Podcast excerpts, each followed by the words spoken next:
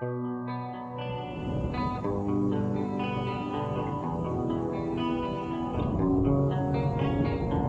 will not be pushed, filed, stamped, indexed, briefed, debriefed, or numbered. My life is my own.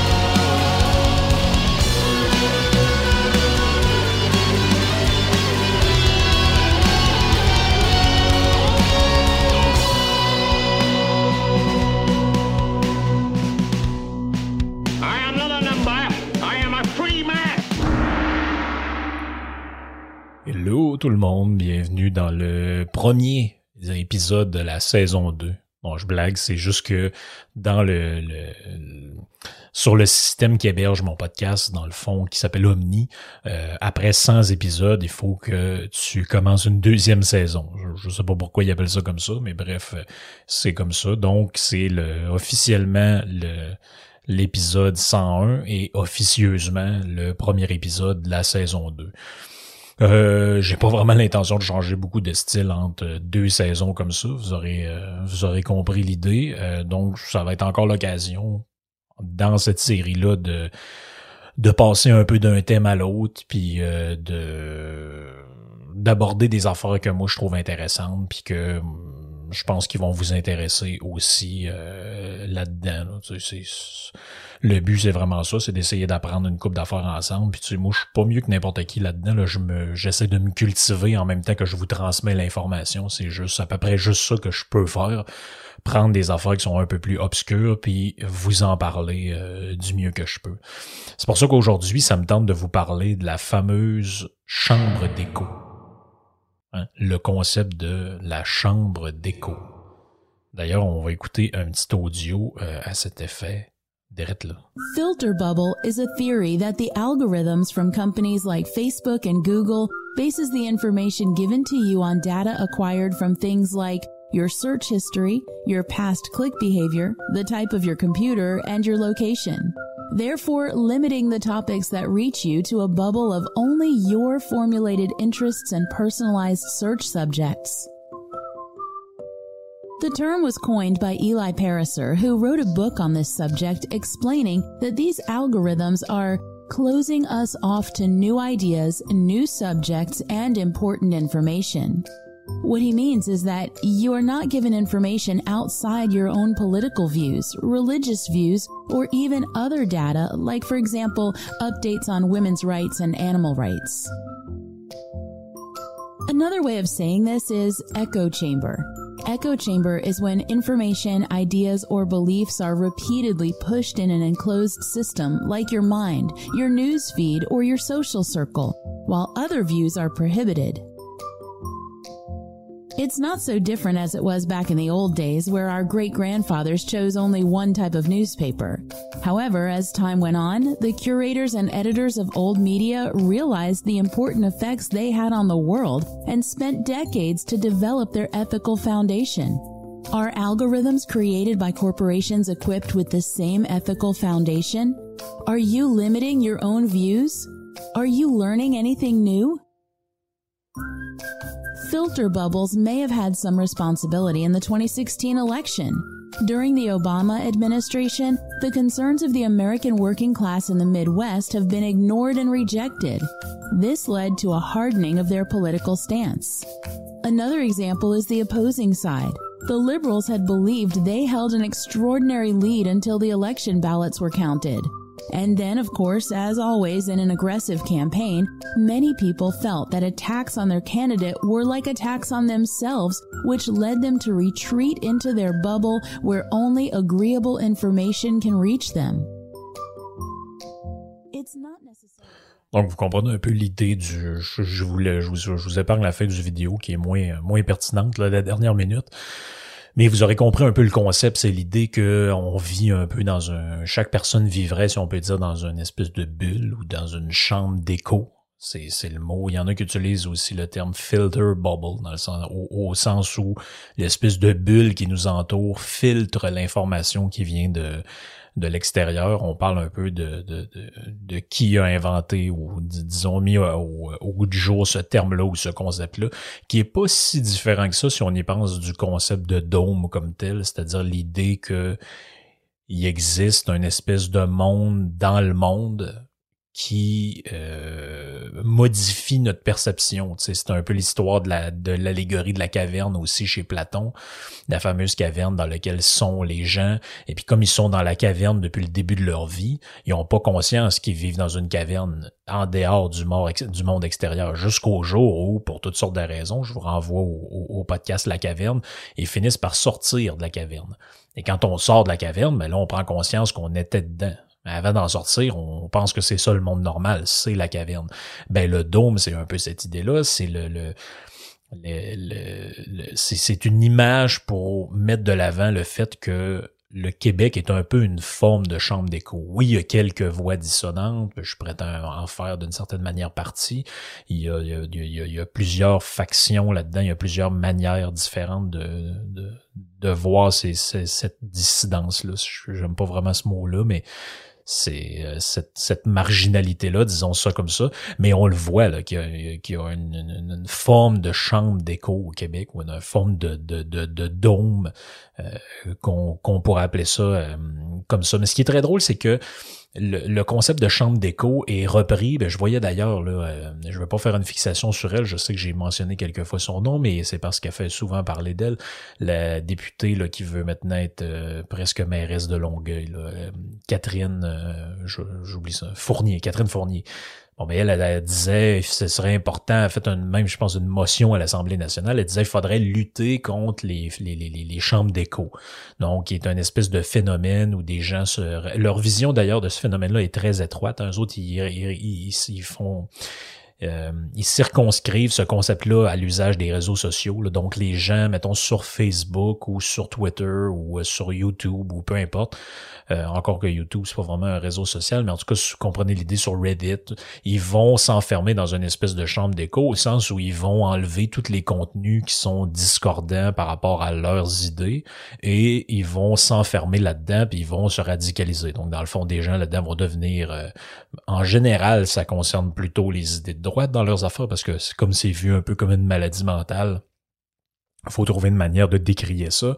Ce qu'ils ont trouvé, c'est la, la chambre d'écho. Euh, ce qui, ce qui, ce qui est paradoxal, hein, parce que finalement, au fond, c'est quoi une chambre d'écho? C'est un endroit où des gens sont, volontairement ou involontairement, où un endroit, l'endroit, le concept d'endroit là-dedans peut être un peu métaphorique, là, dans le sens que vous n'êtes pas nécessairement dans un lieu précis, mais vous êtes dans un environnement, disons ça comme ça. C'est un environnement où les gens sont prémunis de, de, de, de contradictions par rapport à leur vision du monde. Donc, l'exemple typique, ce serait, je sais pas, moi, pis c'est drôle, ça, ça, ça la ferait sûrement pas, ça lui, ça lui ferait sûrement pas plaisir que je prenne cet exemple-là. Mais supposons que vous organisez un souper spaghetti dans lequel on lève des fonds pour le Parti québécois. Ben, c'est évident que dans cette soirée-là, c'est, on est dans une forme de chambre d'écho. C'est-à-dire qu'il y a que des péquistes qui croient tous à l'indépendance du Québec qui s'en vient, euh, qui, que partagent plus ou moins toutes les mêmes valeurs social-démocrates, et cetera, et cetera. Donc, quand ils parlent ensemble, c'est comme une chambre d'écho, c'est-à-dire qu'au lieu qu'il y ait quelqu'un qui dise « Ouais, mais t'es sûr que c'est vraiment bon, euh, l'indépendance du Québec », ils vont tous se flatter dans le sens du poil et fin- finir tout par dire « Ben oui, c'est important, puis ben oui, c'est bon, puis euh, oui, c'est vrai, ah oui, c'est t'as raison, puis ci et ça ». Donc, finalement, c'est, c'est ce qui explique aussi pourquoi beaucoup de leaders politiques ont l'impression d'être... Tout le monde pense qu'il va être élu, finalement, là, quand il se présente à une élection, parce que quand ils rentrent quelque part, les gens... reproduisent, si on veut, ce phénomène-là de chambre d'écho. Souvent, ils sont trop gênés pour leur dire qu'ils voteront pas pour eux. Ils vont dire « Ah oui, oui, j'aime bien vos idées, je vais voter pour eux. » C'est pour, c'est ce qui explique aussi pourquoi autant de leaders souverainistes ont, au travers le temps, se sont imaginés au travers le temps que l'indépendance était, je sais pas moi, à cinquante pour cent dans les sondages, alors qu'après ça, ils arrivent aux élections puis ils font douze pour cent. c'est le phénomène de chambre d'écho. Vous êtes entouré de gens qui pensent comme vous tout le temps et qui vous renvoient, c'est ça l'analogie avec l'écho, qui vous renvoient comme un son sur un mur qui vous revient, vos propres idées. Donc, c'est c'est c'est euh, c'est un peu comme ça qu'il faut le comprendre. Et mais l'idée là-dedans, c'est est-ce que ça existe vraiment, les chambres d'écho telles que eux se le, se le figurent? Parce que dans leur esprit, le, puis comme je vous dis, c'est très souvent utilisé, parce que ça, c'est, c'est toujours très drôle, hein, quand le... le en fait, il y a des concepts qui désignent des choses pour la droite et d'autres concepts qui désignent des choses pour la gauche, mais ces choses-là, souvent, sont les mêmes. C'est-à-dire que, par exemple, à droite, on va dire il faut décentraliser. Donc, qu'est-ce que ça veut dire? Ça veut dire il y a l'État et l'État envoie par un, une, une forme de gestion top-bottom.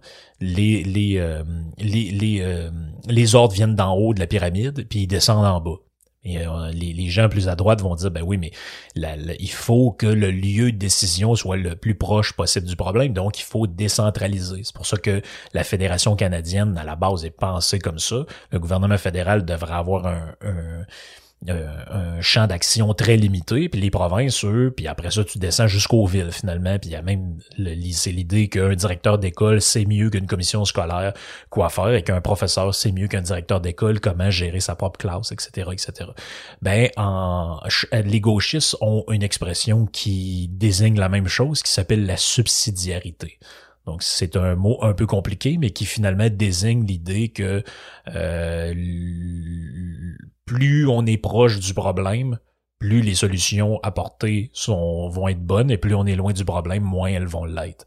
Donc, c'est, c'est, c'est finalement, mais c'est, ça désigne la même chose. Ce qui est très drôle, c'est que pour critiquer les gens qui sont plus à droite, on va utiliser le concept de chambre d'écho, mais quand ça s'adresse à la gauche, on va appeler ça un « safe space ». Ce qui est littéralement la même chose.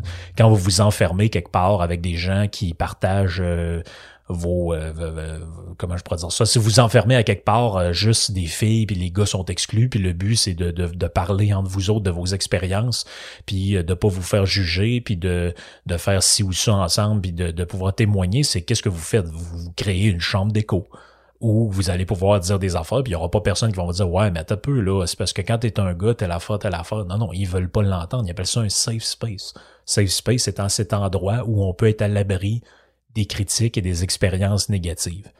Ce qui est littéralement la même chose qu'une chambre d'écho. Mais si vous êtes sur un forum de discussion où des filles vont jaser entre elles, ou des noirs vont jaser entre eux, ou des peu importe, des musulmans, ou whatever la communauté que vous êtes, vous jasez ensemble de vos expériences et vous parlez ensemble, c'est une chambre d'écho. C'est pas parce que c'est pas des gens qui trippent sur Donald Trump que c'est pas une chambre d'écho. Donc, c'est, c'est, c'est, c'est, c'est, c'est, c'est un peu cette malhonnêteté-là qui devient un peu lassante, là, Au, au fil du temps. Donc, si on va, mettons, sur Wikipédia, on cherche c'est quoi une chambre d'écho, ils vont dire c'est une, une description métaphorique d'une situation dans laquelle l'information, les idées ou les croyances sont amplifiées ou renforcées par la communication et la répétition dans un système défini. Donc, finalement, c'est, c'est, c'est, c'est quoi? C'est une analogie avec une chambre d'écho acoustique, là, où vous jouez de la guitare, où vous chantez, puis votre voix fait comme un effet, comme dans une église. C'est... Elle, elle, elle, elle, elle se, se cogne contre les murs puis revient vers vous.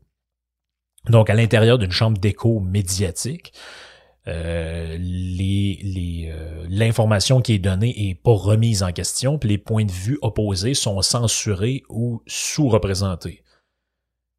Ce Ce qui aussi nous fait dire, quand on lit ça, que finalement, le, le fait que, c'est pour ça que je vous disais que ça a une analogie, le concept de chambre d'écho avec le dôme, c'est que les gens qui sont branchés à écouter T V A matin, midi, soir ou R D I, ils sont dans une chambre d'écho. Même que c'est encore pire, c'est une chambre d'écho passive, c'est-à-dire que les, les, c'est-à-dire qu'ils se font remplir le mou toute la journée, puis eux ont pas la, la, la, la le loisir ou disons la liberté d'intervenir avec les, les, les, les gens qui donnent l'information, parce que quand vous parlez à votre télé, malgré ce que les gens qui pen, pensaient dans le temps, elle vous répondra pas, là. Euh, ça fait aussi penser à des euh, Euh, des, des, maca- des, des, des mécanismes, j'allais dire des mac and cheese, c'est probablement mon, mon inconscient, des euh, ça fait penser à des mécanismes qui sont utilisés dans la, la, la publicité. D'ailleurs, il y avait un, un lobbyiste qui travaillait pour euh, le, une compagnie de cigarettes qui lui disait dans les années quatre-vingt-dix que euh, une des techniques, c'était de, de, de pour pour que le, la business fonctionne, c'était de répéter un même message, mais par différentes sources différentes. Par, par différentes sources. Donc, l'idée, c'est quoi? C'est de prendre, je sais pas moi, vous prenez un joueur de hockey qui fait une pub pour vos cigarettes, après ça, vous prenez un politicien, après ça, vous prenez, je sais pas moi, un curé ou une bonne sœur, puis après, et cetera. Vous prenez plein de... Puis là, plus vous le répétez, plus les gens ont tendance à le, à le croire. Pourquoi? Parce que c'est le phénomène de, de, de l'écho, d'une certaine manière. C'est comme si vous étiez dans une pièce, puis à un moment donné, l'information étant répétée, c'est comme si elle vous revient tout le temps, là. Vous avez toujours l'impression d'entendre la même chose, peu importe ce que vous faites. Le deuxième mécanisme, lui, il consiste à faire une diffusion de messages qui va être similaire, mais complémentaire, mais cette fois-là par une seule source. Et euh, le, le, le lobbyiste de cigarettes s'appelle John Scrooge. Lui, il décrit ça comme, il dit, la chambre d'écho, c'est une stratégie pour augmenter la crédibilité de certaines informations au regard d'une audience cible.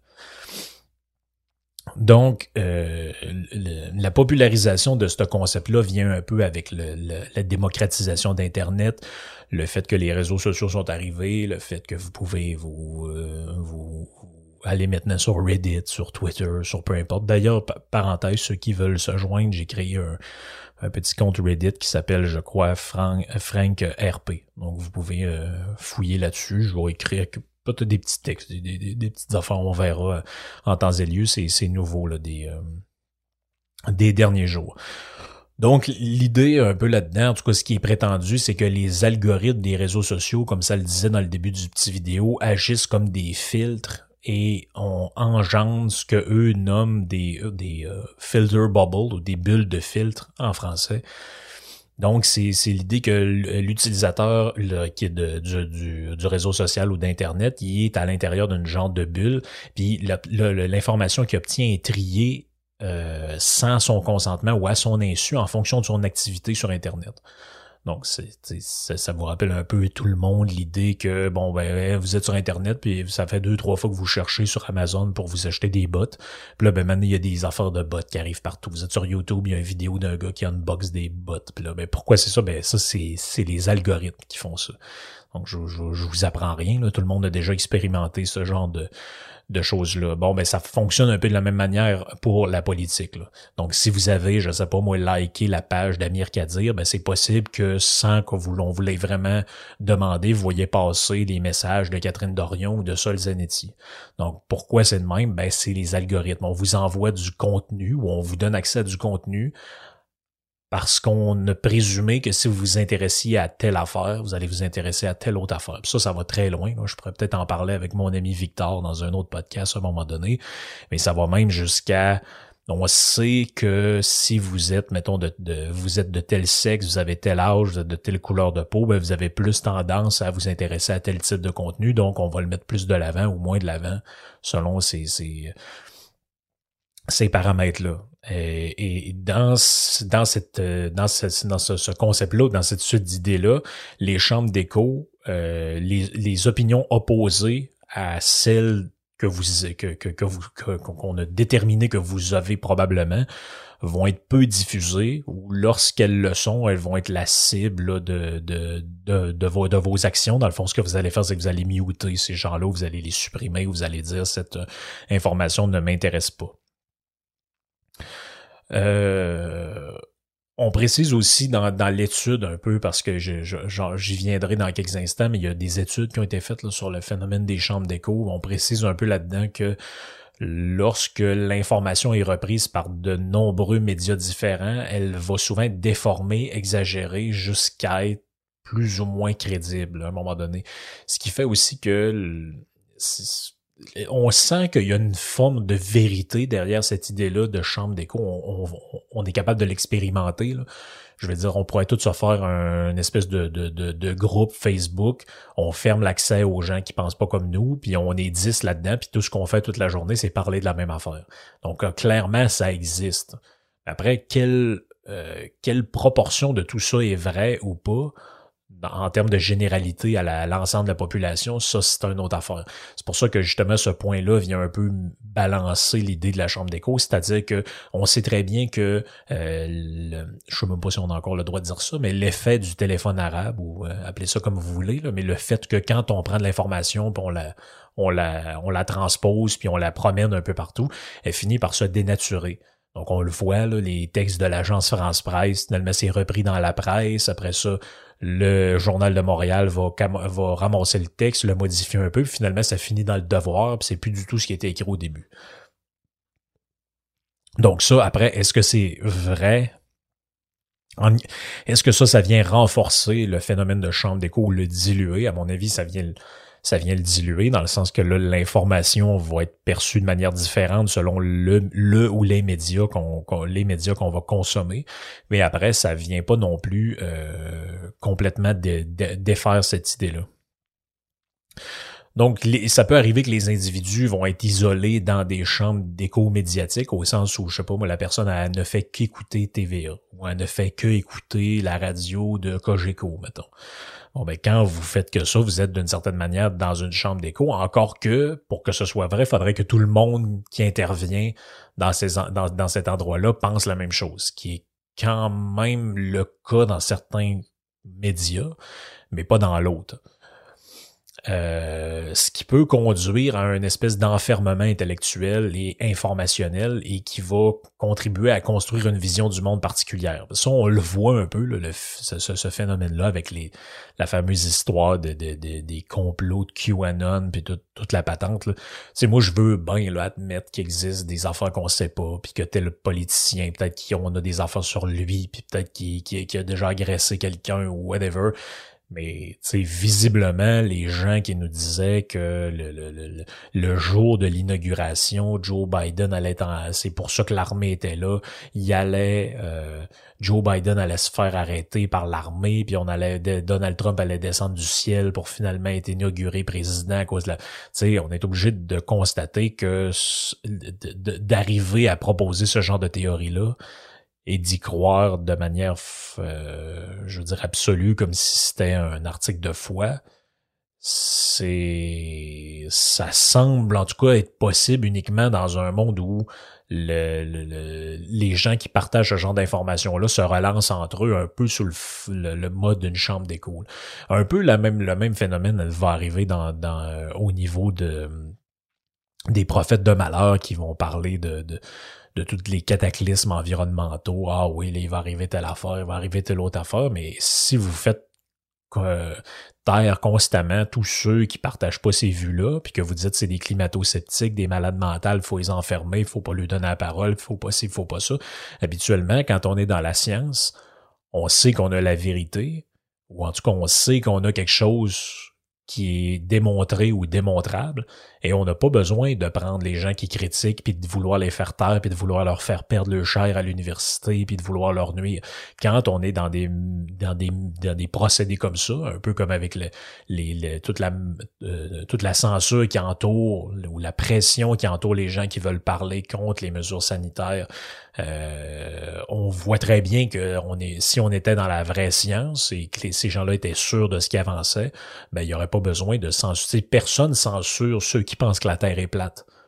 Pourquoi? Ben parce qu'on sait très bien que les, la plupart des gens sont pas susceptibles d'adhérer à ça, parce que c'est ridicule. Tout le monde a déjà pris l'avion, tout le monde... Euh, je veux dire, il y a des gens qui ont fait le tour de la Terre. Je vous ai parlé de Mike Horn dans un autre podcast. Donc, il, mais si on sentait que cette théorie-là avait un, une, un pourcentage de chance d'être vraie, et que ça nuisait à X, Y personnes dans le monde de la science, vous pouvez être sûr qu'il y aurait des, des, euh, des euh, il y aurait des pressions qui seraient faites pour faire fermer euh, la gueule à ceux qui parlent de, de, de ça. Maintenant, on fait juste les, les, les ridiculiser. Euh, dans l'idée de la chambre d'écho vient aussi un autre concept qui est celui des fake news. Est-ce que le fait de répéter des fausses nouvelles par rapport à une vraie nouvelle peut changer ce phénomène-là ou amplifier ce phénomène-là? Je le sais pas. Par contre, on, euh, ça, mais ça semble vrai. Dans, c'est parce que le problème, c'est que la chambre d'écho, elle, elle peut elle peut, euh, euh, comment je pourrais dire ça, elle peut euh, amplifier, c'est ça, elle peut amplifier un, un, une, une vérité ou une demi-vérité à tel point que ça devient, que, que ça va devenir faux. Par exemple, je sais pas, moi, vous écoutez, vous, vous êtes assis devant de la télé, puis vous écoutez le bulletin de nouvelles, puis on vous parle, euh, je sais pas moi, de, du, euh, de, de, des variants de la covid dix-neuf, ben, il y a une partie là-dedans qui est de la vérité.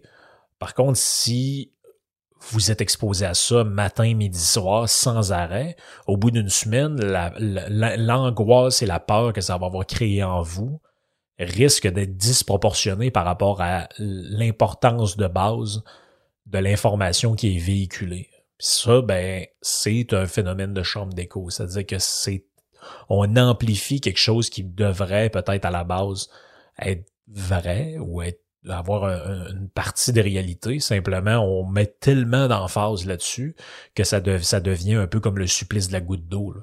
Tu sais, c'est qu'une goutte, ça fait rien, mais à soixante-quinze mille gouttes sans arrêt, ça peut vous faire un trou dans la tête, là. Donc, c'est, c'est, c'est, c'est une drôle de métaphore, mais c'est un peu ça aussi, parce que dans l'autre cas aussi, c'est un trou dans la tête, mais pas... Euh, pas c'est pas un trou euh, physique, c'est un trou métaphorique. Euh, autrement dit, le, la chambre d'écho, c'est quoi? Si j'essaie de le synthétiser, c'est quelque chose qui amplifie le biais de confirmation ou euh, aussi ce que... ce que, ben là, je vous renvoie au, au podcast que j'ai fait sur... Euh, s'il y en a qui n'ont pas écouté ce podcast-là, vous devez absolument le faire. Ça explique tellement d'affaires sur comment on réfléchit, comment on fonctionne. Euh, euh, Kahneman, dans son livre « Thinking Fast and Slow », que je ne résumerai pas ça, vous, vous irez écouter le, le, le podcast, explique que notre cerveau fonctionne selon plusieurs biais. Il explique plusieurs affaires dans ce livre-là, mais il explique entre autres ça, que le cerveau fonctionne selon plusieurs biais. Le biais de confirmation, qui consiste à filtrer l'information pour aller chercher des choses qui confirment ce qu'on pense déjà.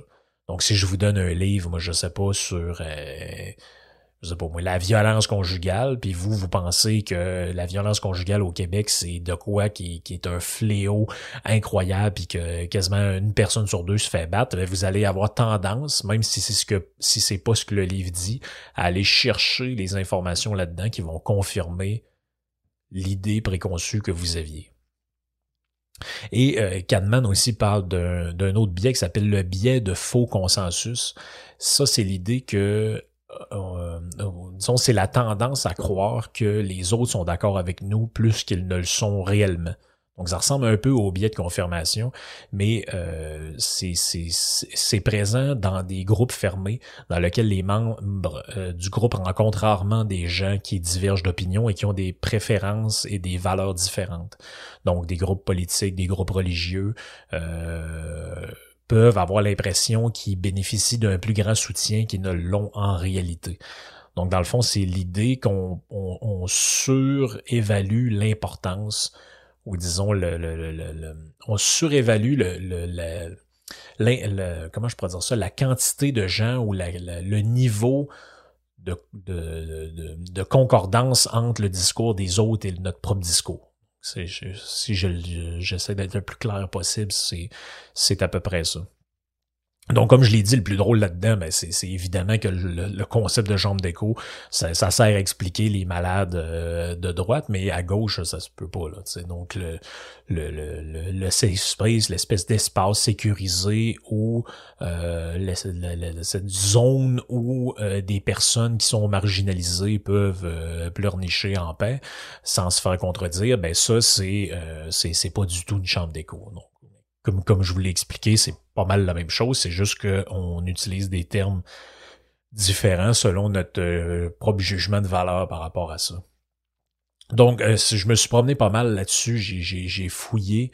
Euh, il y a, il y a un journal qui s'appelle The Conversation qui, qui a écrit un, qui, qui ont publié un très bon article là-dessus où ils disent que il existe une crainte que les gens qui utilisent les médias sociaux euh, vont accéder uniquement à des types spécifiques d'informations et d'actualités politiques.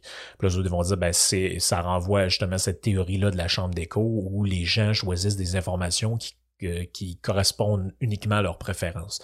By the way, je fais une parenthèse. c'est, c'est assez spécial que des gens soient contre ça quand on y pense, parce qu'en réalité, c'est quand même une liberté fondamentale de consommer l'information qu'on veut. Moi, si ça me tente pas de voir passer les nouvelles de T V A, c'est quand même ma Christie de liberté. T'sais, est-ce que je peux quand même choisir quelles nouvelles que je veux voir ou pas? Si ça me tente pas de voir les posts de Patrice Roy, j'ai le droit de pas les voir. Là. J'ai le droit de pas prendre conscience de ce que ce gars-là dit. Là. Si ça me tente pas de voir ce que dit Patrick Derry, j'ai le droit aussi.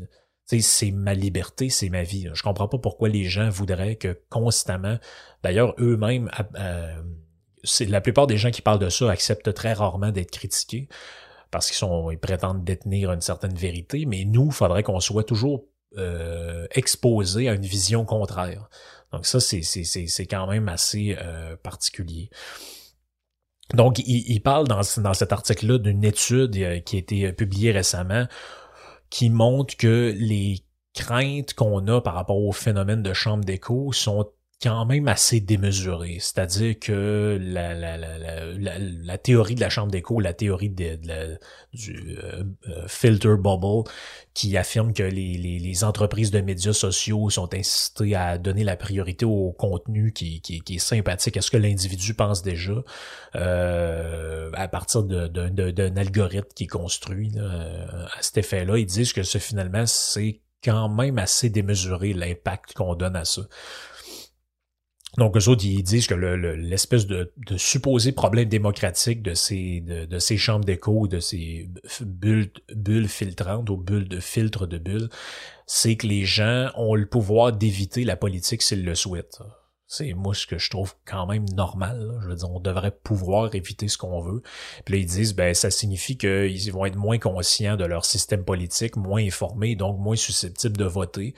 Tous de mauvais signes pour une saine démocratie. Euh, je veux juste dire en passant qu'on peut euh, ne pas vouloir voter parce qu'on est très bien informé sur la politique aussi. Là. Ça, c'est, c'est, ça, c'est drôle que c'est un, info, c'est un principe que des gens connaissent pas, parce que si on est intelligent, plus on est informé sur la politique, moins on est censé avoir le goût de voter. Là. Je vous dis ça de même. Euh, si, vous avez, si vous êtes vraiment emballé le jour du vote d'aller voter, là, Euh, puis c'est que vous... en tout cas, il faudrait qu'on ait une discussion. Là. J'ai, j'ai, j'ai, j'ai, euh, dans l'état actuel des choses, peut-être dans le futur, on, on, on verra selon les événements des prochains mois. Là. Mais en ce moment, si vous êtes vraiment bandé la journée du vote, là, vous avez un problème. Là.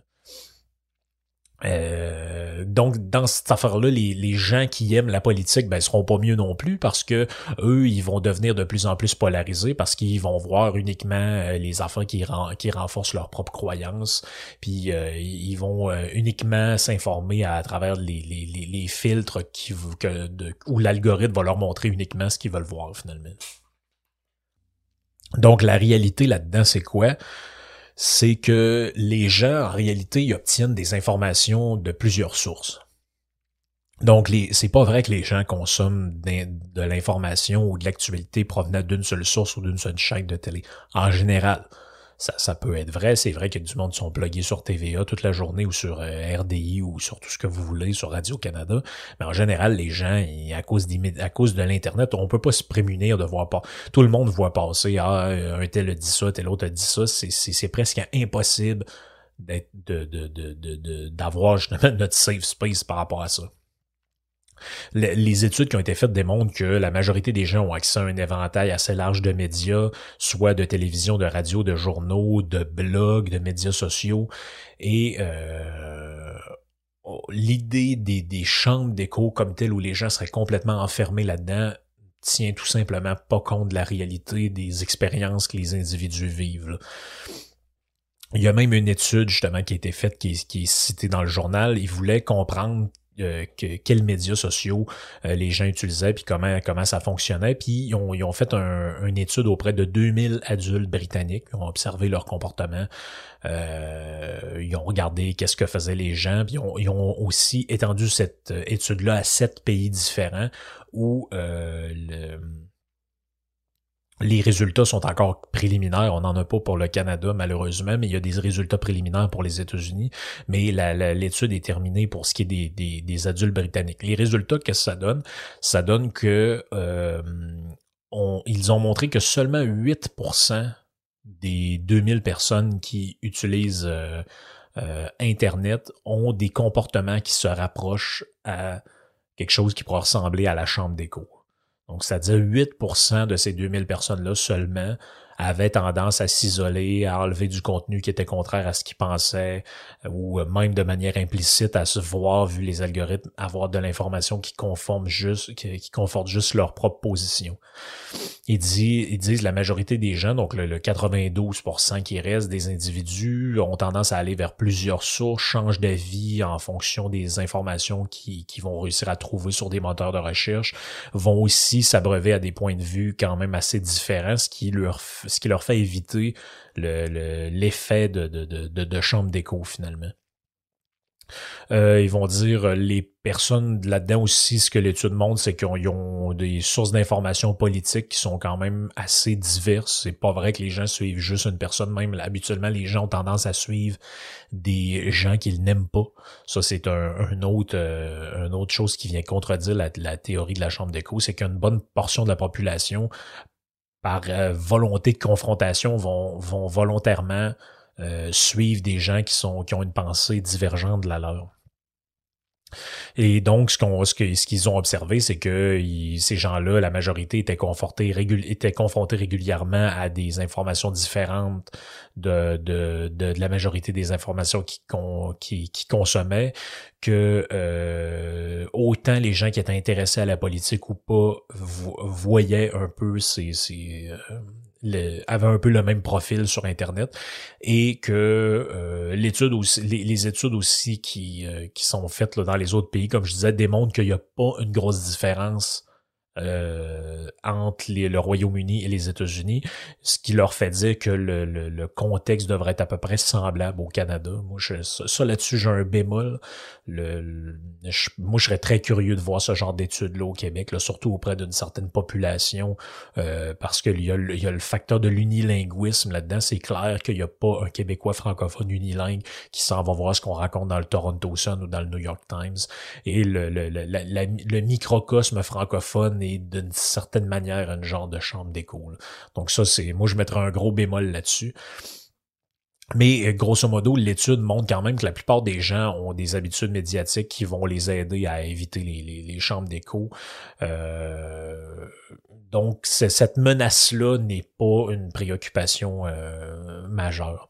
Il y a, il y a d'autres enquêtes qui ont été faites. Hein. Il y a la B B C qui, euh, qui parle de ça aussi. Et euh, la personne qui écrit l'article disait au début, j'étais sûr que le... le euh, que, que les chambres d'écho, c'était vraiment un vrai phénomène. Moi aussi, je m'étais fait dire que les gens se radicalisent sur Internet, puis euh, qu'ils peuvent virer dans l'extrémisme à cause des chambres d'écho. Puis finalement, il dit, ben en fait, si on fait une revue de la littérature, euh, on, puis on, euh, qu'on regarde un peu euh, ce qui se fait là-dedans. Comme par exemple, il, il allait sur des forums, puis là, il disait, ben il y a, il y a un forum Facebook qui s'appelait The Cabinet, je pense. Et puis, c'est plein de gens là-dedans qui se sont regroupés parce qu'ils partageaient des, des intérêts communs. Puis, euh, on pourrait se dire, ben c'est une chambre d'écho, finalement, tout le monde parle de la même affaire, tout le monde est pareil, puis ils ont organisé une espèce d'événement Facebook euh, où le gars de la B B C s'est, s'est, s'est pointé, puis finalement on s'est aperçu que dans le groupe, il y avait des filles, il y avait des hommes, il y avait des gens de couleur, il y avait des blancs, il y avait euh, de, des gens de religions différentes, ce qui fait que le, le, le, l'idée qu'on pouvait avoir de ce groupe-là qui a tendance à ramener de, des groupes comme ça fermés, qui ont tendance à ramener des gens qui sont pareils, c'est, c'est, c'était plus ou moins vrai là, quand on fait de... des, euh, des expériences. Euh, les, les travaux universitaires qui ont été faits là-dessus, il n'y en a pas énormément, mais je dirais que le, le principal, c'est une étude de Oxford qui s'appelle Filter, Bubble, Echo Chamber and Online News Consumption.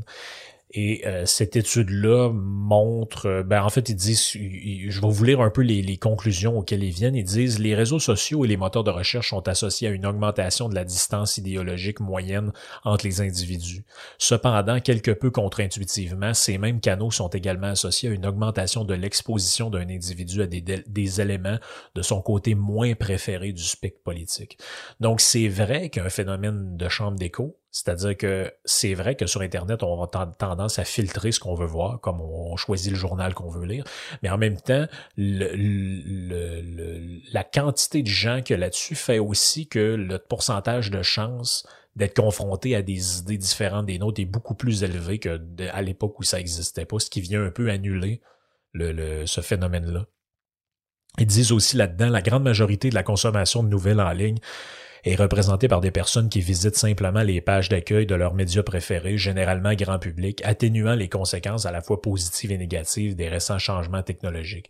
Donc, autrement dit, ce que ça vient dire, ça, c'est que comme les gens lisent pas vraiment les nouvelles, ils voient que les titres, le, l'effet reste très en, en, en surface. Euh, le gars qui est à la tête de cette étude-là, qui s'appelle euh, docteur Grant Blank, donc, de, comme je l'ai dit, de l'université Oxford, lui, il écrit un billet là, sur son blog qui s'appelle « Le mythe de la... » la chambre d'écho, donc de, de Echo Chamber euh, euh, Myth.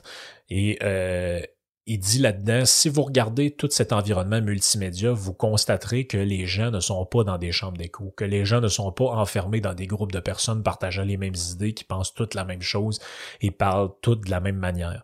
Vous pouvez trouver une relation entre les médias sociaux et la polarisation politique si vous regardez que les médias sociaux.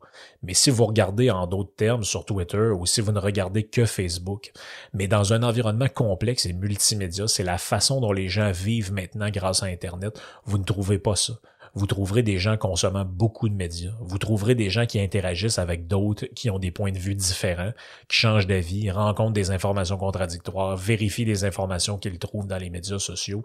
Puis là, il rajoute, il s'avère que si vous regardez les médias en général et que vous demandez aux gens à quels médias vous faites confiance, puis que vous classez les médias en termes de confiance, les médias sociaux sont tout en bas de la fiabilité en termes d'information. Donc, ce qui fait que les, les même les gens qui ont tendance à s'enfermer dans une bulle, pour reprendre cette métaphore-là, ont quand même au, au fond d'eux l'espèce d'idée que c'est quand même moins fiable sur Internet ou sur les réseaux sociaux que sur autre chose. C'est quand quelqu'un vous dit « Ouais, je sais pas si t'as vu sur Facebook », la, la plupart des gens ont quand même le réflexe de dire « Ouais, c'était quoi ça ?» telle affaire sur Facebook, tu sais, ça, ça peut être ça peut être un peu n'importe quoi, tu sais. Fait que ça fait un peu le tour pour ce concept-là de chambre d'écho. J'espère que je l'ai expliqué quand même clairement. Donc, c'est pas blanc ou noir, tu sais. C'est, c'est, oui, ça existe, mais leur importance est quand même démesurée. Euh, en termes de couverture politique et médiatique. Moi, je pense que le côté malhonnête là-dedans, comme je vous dis, c'est que c'est vraiment utilisé pour discréditer une partie euh, de, du spectre politique. Tu sais, comme je l'ai dit, c'est euh, quand on est à gauche puis on s'enferme dans une chambre d'écho, c'est correct parce que ça s'appelle un safe space, mais quand on est à droite, c'est pas correct parce que c'est une chambre d'écho. Donc ça, je trouve ça très euh, très malhonnête là-dedans. D'où l'idée de, de, de quand même d'en parler puis d'essayer justement de se conf- de se confronter à des idées euh, différentes des nôtres. Là. Ce que j'essaie quand même de faire la plupart du temps. Là. Je vous ai quand même fait un podcast sur le manifeste du Parti communiste. J'ai, j'ai, j'ai parlé de plein d'auteurs avec lesquels je partage peut-être, je sais pas moi, vingt pour cent, cinquante pour cent des idées. Puis il y en a beaucoup là-dedans qui m'ont fait euh, sur, qui m'ont fait euh, tomber en bas de ma chaise quand je les ai lus. Faut, euh, faut quand même l'avouer. Fait que ça fait quand même pas mal le tour euh, pour ce podcast-là. On se reparle dans un prochain podcast. Puis entre-temps, ben, comme je vous ai dit, euh, le livre est toujours disponible, comme la pub vous le dit au, au début. Euh, moi, j'ai plein d'autres projets dont j'ai hâte de vous parler dans des prochains podcasts. Puis surtout, venez me suivre sur Patreon euh, ou Patreon, là, appelez ça comme vous voulez. J'ai mon podcast avec Yann Sénéchal. J'ai euh, le podcast avec les gars de, du garage qui s'appelle le Dédomiseur de garage et je, je une fois de temps en temps je fais des podcasts avec mon ami Victor que vous connaissez. Fait qu'on a bien du fun. Venez vous joindre à nous autres. Ok, ciao, prenez soin de vous autres.